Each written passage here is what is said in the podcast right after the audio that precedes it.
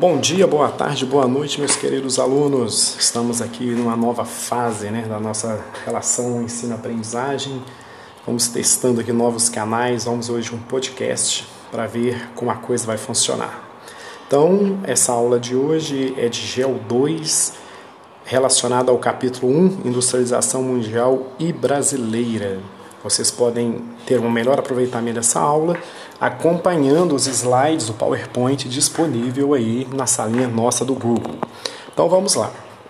É, falando da indústria propriamente dita, é importante perceber a industrialização como uma técnica humana altamente sofisticada.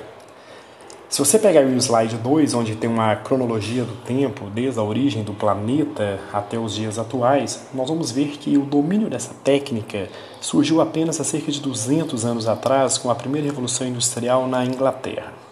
200 anos na história da humanidade e ainda mais na história do planeta é nada.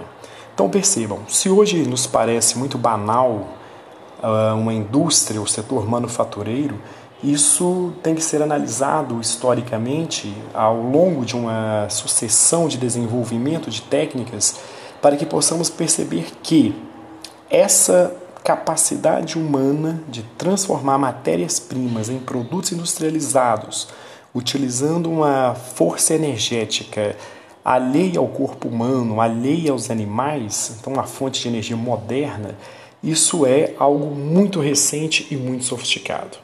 Então, há 300 mil anos atrás, nós tínhamos o uso do fogo, já havia o domínio aí, antes mesmo da origem dos sapiens, já havia o domínio do fogo pela espécie humana.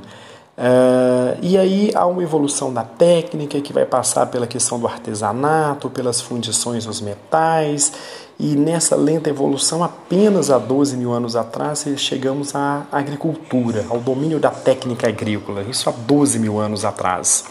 Daí tem o surgimento de alguns sítios uh, agrícolas, o desenvolvimento de primeiras pequenas cidades, como Jericó, hoje na região da Palestina, e um aprimoramento da técnica. E aí chegamos à manufatura, que já é algo mais evoluído do ponto de vista técnico comparado ao artesanato. Já temos aí, por exemplo, o emprego de máquinas, aí sejam máquinas simples, bastante rudimentares. E só depois de tudo isso, já falando aí no final do século XVIII, é que nós vamos ter a Revolução Industrial Inglesa, a fase da maquinofatura. Essa fase da maquinofatura, onde a produção passa a ser feita principalmente pelas máquinas. Se até então o ser humano era o centro da produção, agora o centro da produção passa a ser as máquinas. Isso tem pouco mais de 200 anos, isso é final do século XVIII. Está ocorrendo inicialmente na Inglaterra, depois na Europa, América e Japão, bem tardiamente, já no século XX, na América Latina, ainda mais tardiamente na Ásia e agora, por último, na África. Então é um processo que começa na Europa, se espalha por alguns continentes, hoje os países envolvidos, e apenas posteriormente chega ao mundo subdesenvolvido. Essa revolução industrial inicial, século XVIII, se vocês avançarem para o slide 3, vocês vão perceber algumas características básicas deste processo, né? as razões que levaram ao pioneirismo inglês. E analisando este mapa aí do, slide 3, nós vamos perceber algumas coisas muito importantes.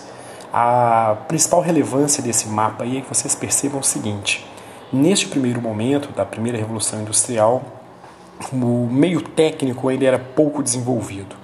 Então não era fácil sair transportando por aí matéria-prima, produtos, e, e, isso não era fácil porque não havia é, meios de transporte de grande com capacidade grande de transporte, nem mesmo ferrovias, nem mesmo aeroportos. Então, essa limitação técnica fazia com que a maior parte das plantas industriais, ou seja, a maior parte das indústrias, estavam localizadas na melhor distância possível entre uma jazida de mineral, no caso nem mineral era, né, era o carvão, apesar de ser chamado de mineral, ele é um recurso fóssil, portanto não mineral.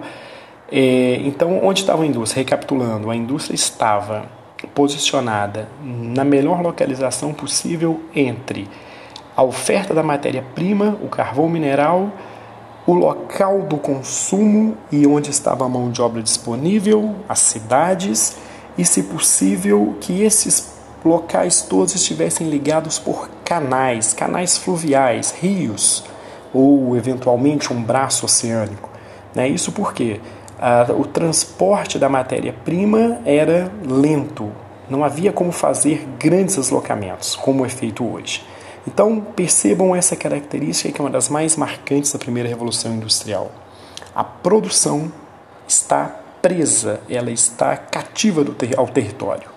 Então, não há como a indústria ter uma grande dispersão espacial. A indústria está retida no espaço, ela está presa, aprisionada em uma localização que permita a ela uma certa fluidez, uma certa proximidade entre oferta de matéria-prima e mercado consumidor. Hoje, esses dois elementos, matéria-prima e mercado consumidor, já não têm praticamente nenhuma relevância. Né? Basta pensarmos que o minério sai do Brasil, vai para a China, onde vira aço, e esse aço é vendido na Europa. Ou seja, a dispersão espacial, o território dando, permitindo uh, a livre mobilidade do capital. Não o território em si, o território é fixo, né? o meio técnico científico atual permitindo essa fluidez. No passado, neste momento aqui, primeira revolução industrial, essa situação ela é impensável, ela é impensável. Então, indústria sempre muito próxima da jazida, sempre muito próxima do mercado consumidor. Características gerais dessa primeira revolução industrial. Então, toda revolução industrial ela tem uma indústria símbolo de transformação. Aqui na primeira revolução industrial, essa indústria símbolo é a indústria têxtil. A fonte de energia é o carvão mineral. Né? Um novo personagem histórico está surgindo aí, o proletário urbano industrial, essa figura até então desconhecida. Né? Nós tínhamos o camponês, tínhamos o religioso, tínhamos o nobre, tínhamos o burguês, mas ainda não tínhamos esse personagem, né? o proletário urbano industrial. Então ele está nascendo aí com essa primeira revolução industrial. Este sujeito está submetido a longas jornadas de trabalho, em ambientes completamente insalubres, intragáveis, poluídos, chaminés fumegantes, tóxicas, e tudo isso não era visto, pelo menos em um primeiro momento, como algo ruim.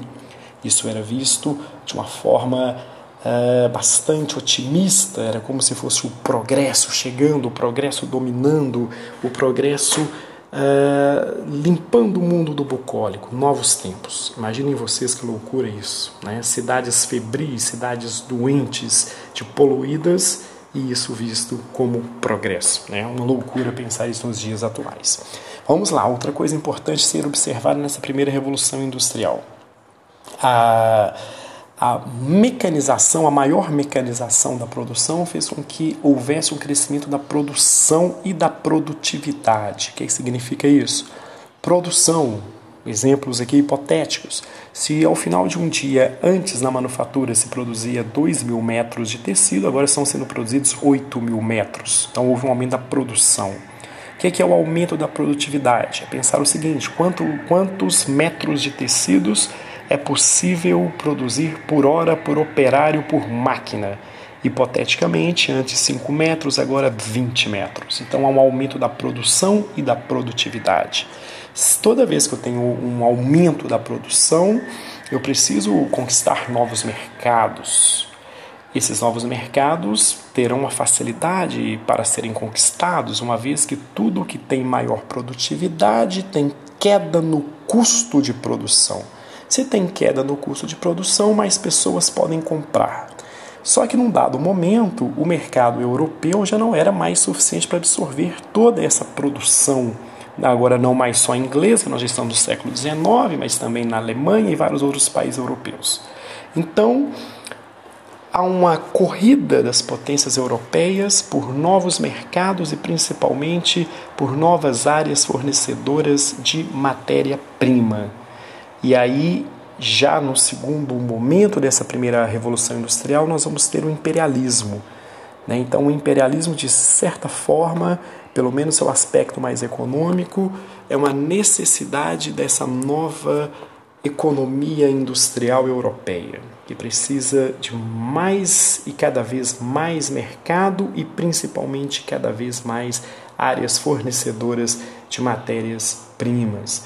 O mapa que se encontra aí no slide 5 mostra o continente africano, as ferrovias nos dias atuais na África. A maior parte dessas ferrovias que vocês estão observando no mapa são ferrovias eh, construídas no final do século XIX e início do século XX. O que é importante observar neste mapa? Vejam a distribuição, a lógica espacial dessas ferrovias. A maior parte das ferrovias ligam uma área interiorana, normalmente uma região produtora de alguma matéria-prima, pode ser um algodão, pode ser um minério, pode ser alguma riqueza natural, e isso é ligado até uma cidade litorânea onde normalmente você tem um porto. Então, entendam que legal. Olha a estrutura dessas ferrovias, do interior para o litoral.